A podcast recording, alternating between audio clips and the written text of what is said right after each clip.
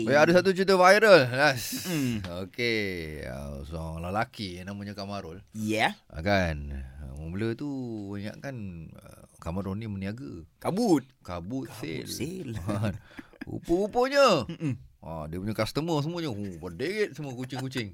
Semua miau eh. Ah, kucing-kucing jalanan. Kenapa awak nak awak nak buat macam ni? Tak tahulah sebab first saya suka tengok diorang makan. Mm-mm. Kedua saya dah anggap macam diorang tu anak-anak saya lah. Allahu akbar. Macam tu sekali ya. Ya. Saya baca awak punya posting ni dekat Facebook ni. Katanya ada orang yang cemburu dengan awak. Lah tak. Hmm, betul. Ada juga. Serius eh? Cemburu apa? Cemburu sebab apa? Sebab bagi makan kucing?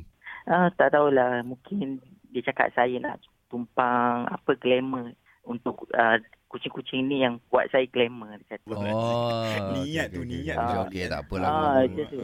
Biasa tu lah Kamarul. Kita kadang buat baik pun orang tetap Tak suka nak, juga. eh. tak suka. Ada yang tak suka. Lagilah kita buat benda tak baik kan?